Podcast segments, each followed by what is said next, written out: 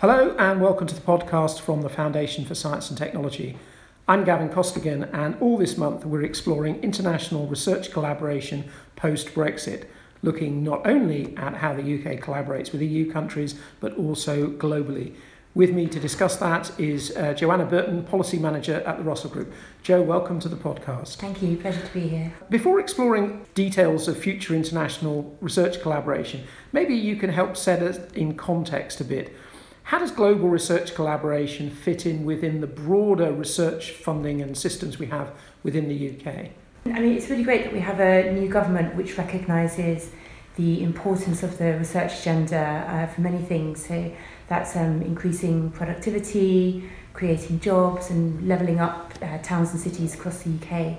And it's really important that international and global research collaboration um, forms a key part of our uh, of the UK's research strategy. If we're going to get to our um, the government's target of 2.4% investment, then um, global is going to be um, a key part of doing that. And by collaborating with universities and businesses, countries all over the world, that helps to stimulate the UK's research base and create that ecosystem of people and ideas to sort of strengthen the UK.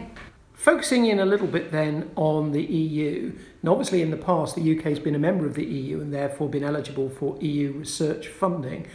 What's been the importance of that EU research funding to Russell Group universities in the past, and how does it vary, uh, you know, across different institutions or across different subjects? So our participation in the EU programs and that EU funding that we get has been absolutely transformative uh, for Russell Group universities and all universities in the UK, but Russell Group in particular. This funding supports collaboration with um, not only researchers and organisations in Europe but across the world. Um, it also delivers probably the world's only um, truly multilateral um, research programme, sort of giving that a common framework which allows these uh, projects to take place with you know, 10 or more participants, so really sort of making the most of the expertise uh, in different countries across the world. Um, being uh, an excellence-based program as well, that drives up the, the quality of the research. So selecting from a much wider pool means that the research that's being funded is, is truly, truly the best there and that um, gives the UK an opportunity uh, to, to bid for that excellence-based funding. Another thing that um, European funding has enabled is funding things at scale, um, on, of a scale that would probably not be possible um, at a national level. Um, that includes the multilateral projects, but also um, the individual grants uh, through the ERC and the Marie Curie, and also through infrastructure. So um, that scale really sort of driving forward some, some really cutting edge research. And are there some examples of uh, how that scale in particular has helped UK researchers? Yeah, so one example um, at Sheffield University is the Clean Sky Initiative, mm-hmm. um, and that brings together people uh, you know from across the world, but with that long-term investment from the EU that really um, makes that project be a success.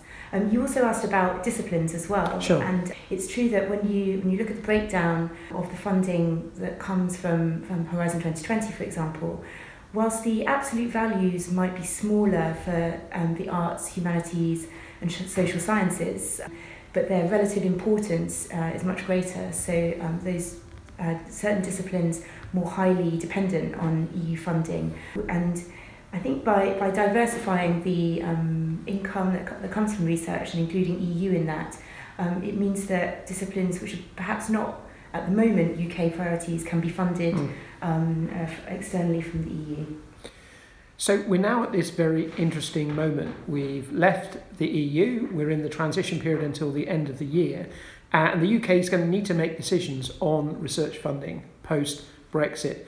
Many people are arguing for the UK to become a full associate member of the next EU framework programme, Horizon Europe.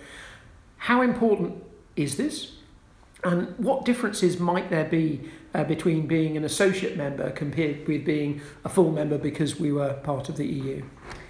Yeah, so you're right that this is a, a unique moment. We've never had to consider association in this way before. It's always been automatic by virtue of, uh, of being a member state, which we no longer are. Um, but we think at the Russell Group, um, it's the view of our members, that full association to the next programme uh, should be the government's priority.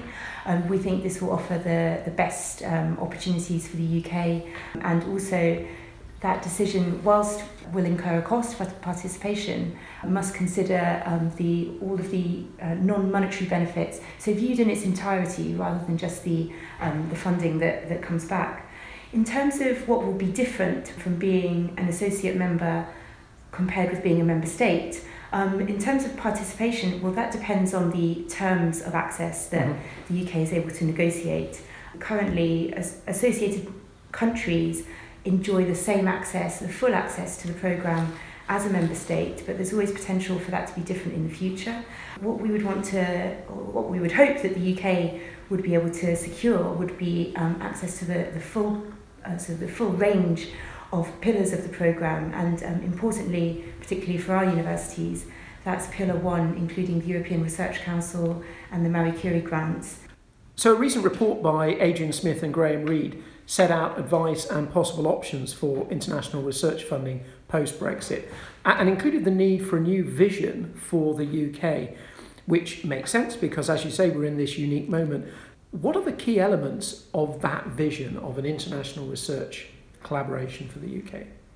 So yeah, we, have you know it was a very interesting um, report that Adrian Smith and Graeme Reid produced, and we would absolutely agree with them when they say in the report that Brexit has provided a stimulus for the UK to think differently about yeah. its international collaboration. We can no longer take for granted uh, the position that we had before, um, and it really provides opportunities to do things perhaps a bit differently. There were some important suggestions in that report. Um, one about uh, protect and stabilise measures mm-hmm. um, for the UK research landscape. So whether the UK does or doesn't associate to Horizon Europe that's a decision that's yet to be taken. It's almost inevitable that uh, there's going to be some disruption uh, to the landscape. Even if we do associate, there could well be a gap before between the end of this year and before that happens. And so that perhaps provides an opportunity to think about what measures could be put in place to support global collaboration um, in the short term until we do get association, and perhaps in the long term, if we don't associate, um, sort of looking to the future. Also, there's, there's interesting ideas about uh, creating agile funding, so putting in more funding for universities to collaborate globally. We already have some excellent schemes like the Newton Fund and the Global um, Challenges Research Fund, but these could be potentially expanded, giving flexibility to work with um, the best partners from around the world and different countries and responding to emerging priorities.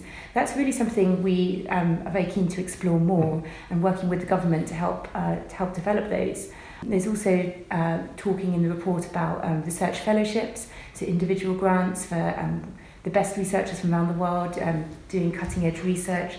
So there's plenty of um, really exciting ideas in there. I think what we would say is that for a vision of truly global research, it doesn't have to be an either or between Europe and rest of world. When it comes to, when you think of the um, what are the sort of the you know the, the research superpowers in the world? It's really um, Europe, USA, and China. Mm. And so a smart global strategy for research should really include um, all, all of those. So for us, we really see um, collaboration with Europe as one piece of the puzzle, if mm. you like, in a mm. truly global strategy.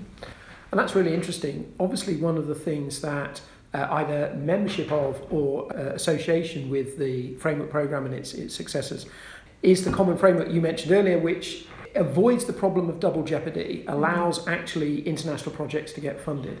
That's harder at the moment with different countries, particularly a country like China, for example, which centralizes its funding more than we mm-hmm. decentralize our funding. How are those priorities going to work out? Do we need to hold more money back in the centre to allow some of these different uh, funding streams to work? It's true that there are there have been challenges in working uh, working globally that, that don't exist when you when you're in the common framework of the EU. Um, you know, our members have told us that you know researchers have have sometimes really struggled to make these um, research partnerships work for the mm. um, some of the the issues that you you've just mentioned. I think it's going to have to involve a sort of a very careful process of building up the trust between uh, both the funders and coming to new arrangements which try and break down those barriers. But to avoid that issue of double jeopardy, um, there needs to be um, new systems in place which will uh, you know, allow for one central uh, um, assessment of the, of the hmm. proposals that come in. So again, it's all about working differently and thinking about new ways of working. And I think that's something that perhaps um, universities and through the Russell Group can support the government to try and uh, mm. overcome these barriers and make um, research collaboration as frictionless as it can be, mm. perhaps drawing on some of the lessons that we've learned from working in the EU. Okay. So, one of the other elements of this isn't just the research, it's the people, mm-hmm. of course. And one issue that the UK research community have is attracting and retaining the best talent. And we've heard just today that the government has a, uh, a new points based immigration system that it's proposing and that presumably will need to be uh, legislated for. What does that kind of system mean for UK universities? So, you're absolutely right that the immigration system is so important that um, the immigration system and the ability to collaborate globally um, do go hand in hand. And we need to make sure that in the government's vision that those two things are joined up. Really, uh, what we want to see from the new system coming into place from the start of next year is a immigration system that's globally competitive. So if you think about EU researchers who've previously been able to come to the UK under free movement very easily and to stay for a long time, they'll be um, now subject to uh, a visa process for the mm. first time. And it's so it's important that firstly the bureaucracy uh, is, is minimised as much as possible, both for the, the applicant but and for the university as the employer. Um, and also in terms of um, the fees that apply, so the fees for the visa itself, the immigration health surcharge, uh, we want to see those set at levels which are competitive um, around the world to help UK universities continue to um, attract those people. Thinking about students as well that might uh, come to UK and do their PhD and perhaps stay on uh, later and sort of feeding that talent pipeline, which is so important. One of the things the government had announced and was in the Conservatives manifesto was the, um, the graduate visa um, for post-study work. Um, that's been um, you know that's been really really welcomed uh, from us and from our members, and we just hope want to see that um, be confirmed in legislation as soon as possible. And it's interesting because perhaps the UK needs to do a little bit of a, a selling job on some of these new proposals because you want an immigration system that's not just clear and straightforward, mm. but also is welcoming and feels welcoming to people. And perhaps over the, the period where there's been the uncertainty over Brexit, people haven't felt that sense of welcome. So, are there things that need to be done to change, change the message, but also change the, the, the, the tone of the message? It's true that um, Brexit uncertainty has um, been very keenly felt in the universities, and universities have been working very hard to do everything they can to deliver that message uh, of being welcome, being open, continuing to support um, international staff that they have, and um, as you say, sell themselves as mm. being uh, an excellent place to come and do their research. It's true that you know we work, we're operating in a highly competitive market um, you know, our competitors in Europe would be, uh, you know, more than happy to to snap up some of those excellent researchers, yeah. Uh, yeah. either considering or currently at uh, UK universities. So yes, it is. A, it's it's so important to have that welcoming message.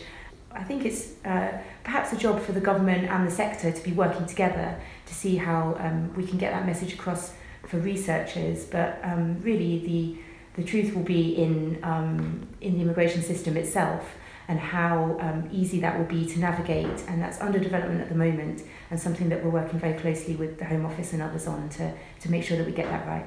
So let's explore that and some of the other issues in terms of the politics of all of this.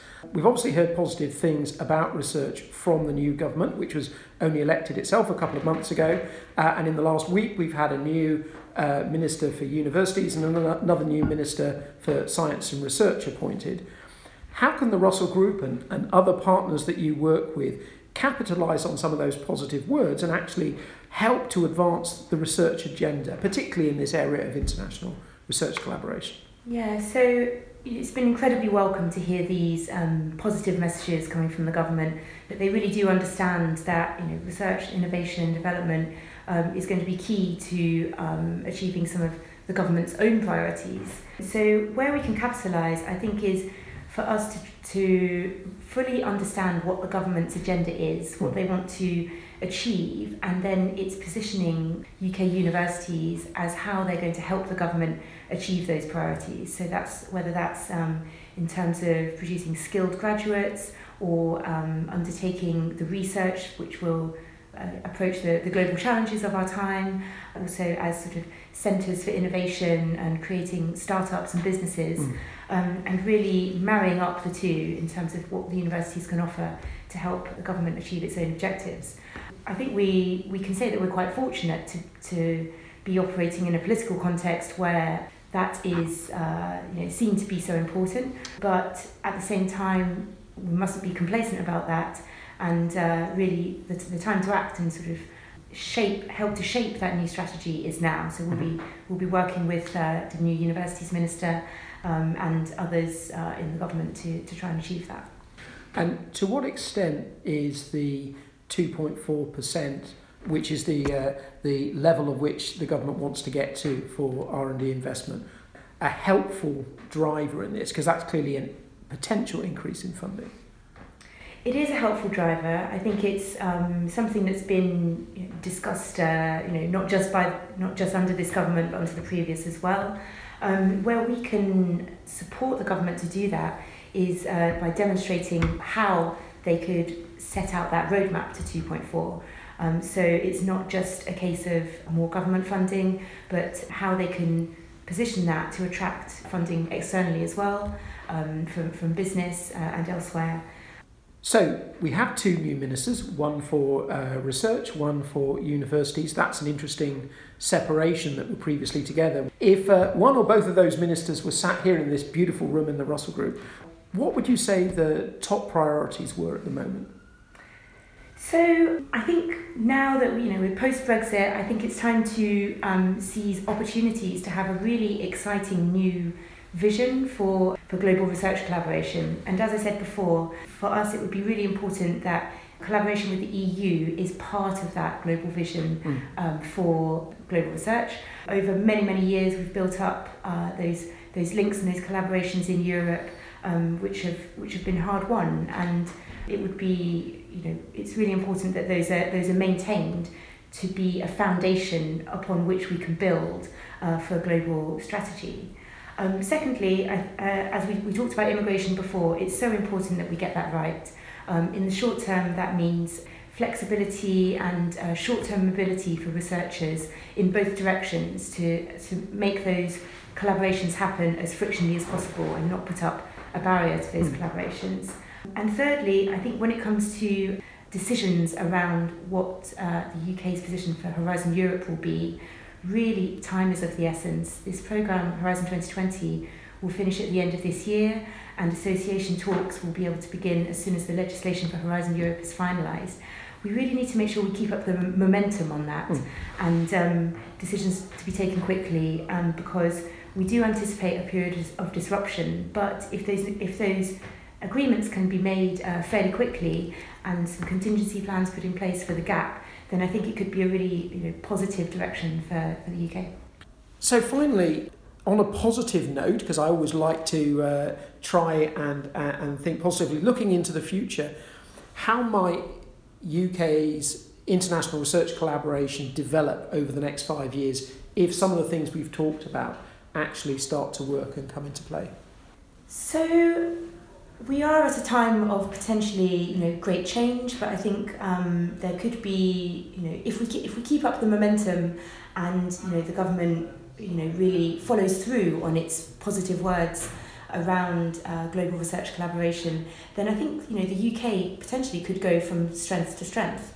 Um, if that involves exploring new um, streams for global research collaboration, such as those um, uh, suggested in the Smith Review, I think there would be an enormous amount of support for those and could potentially lead to some really exciting new and fruitful collaborations. Um, like I said previously, EU collaboration really should be at, at the heart of that as a, as a foundation for building on. There's certainly willingness from the EU side as well um, to come to a negotiation on Horizon Europe. Um, so we, I mean, we think it's possible and we think it will be good for the UK going forward.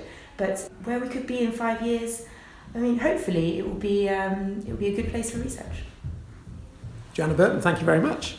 Thanks, Gavin. You're listening to the podcast from the Foundation for Science and Technology. You can find us on soundcloud.com, on iTunes, Stitcher Radio, or wherever you found this podcast. Or you can check out further details about the Foundation at www.foundation.org.uk.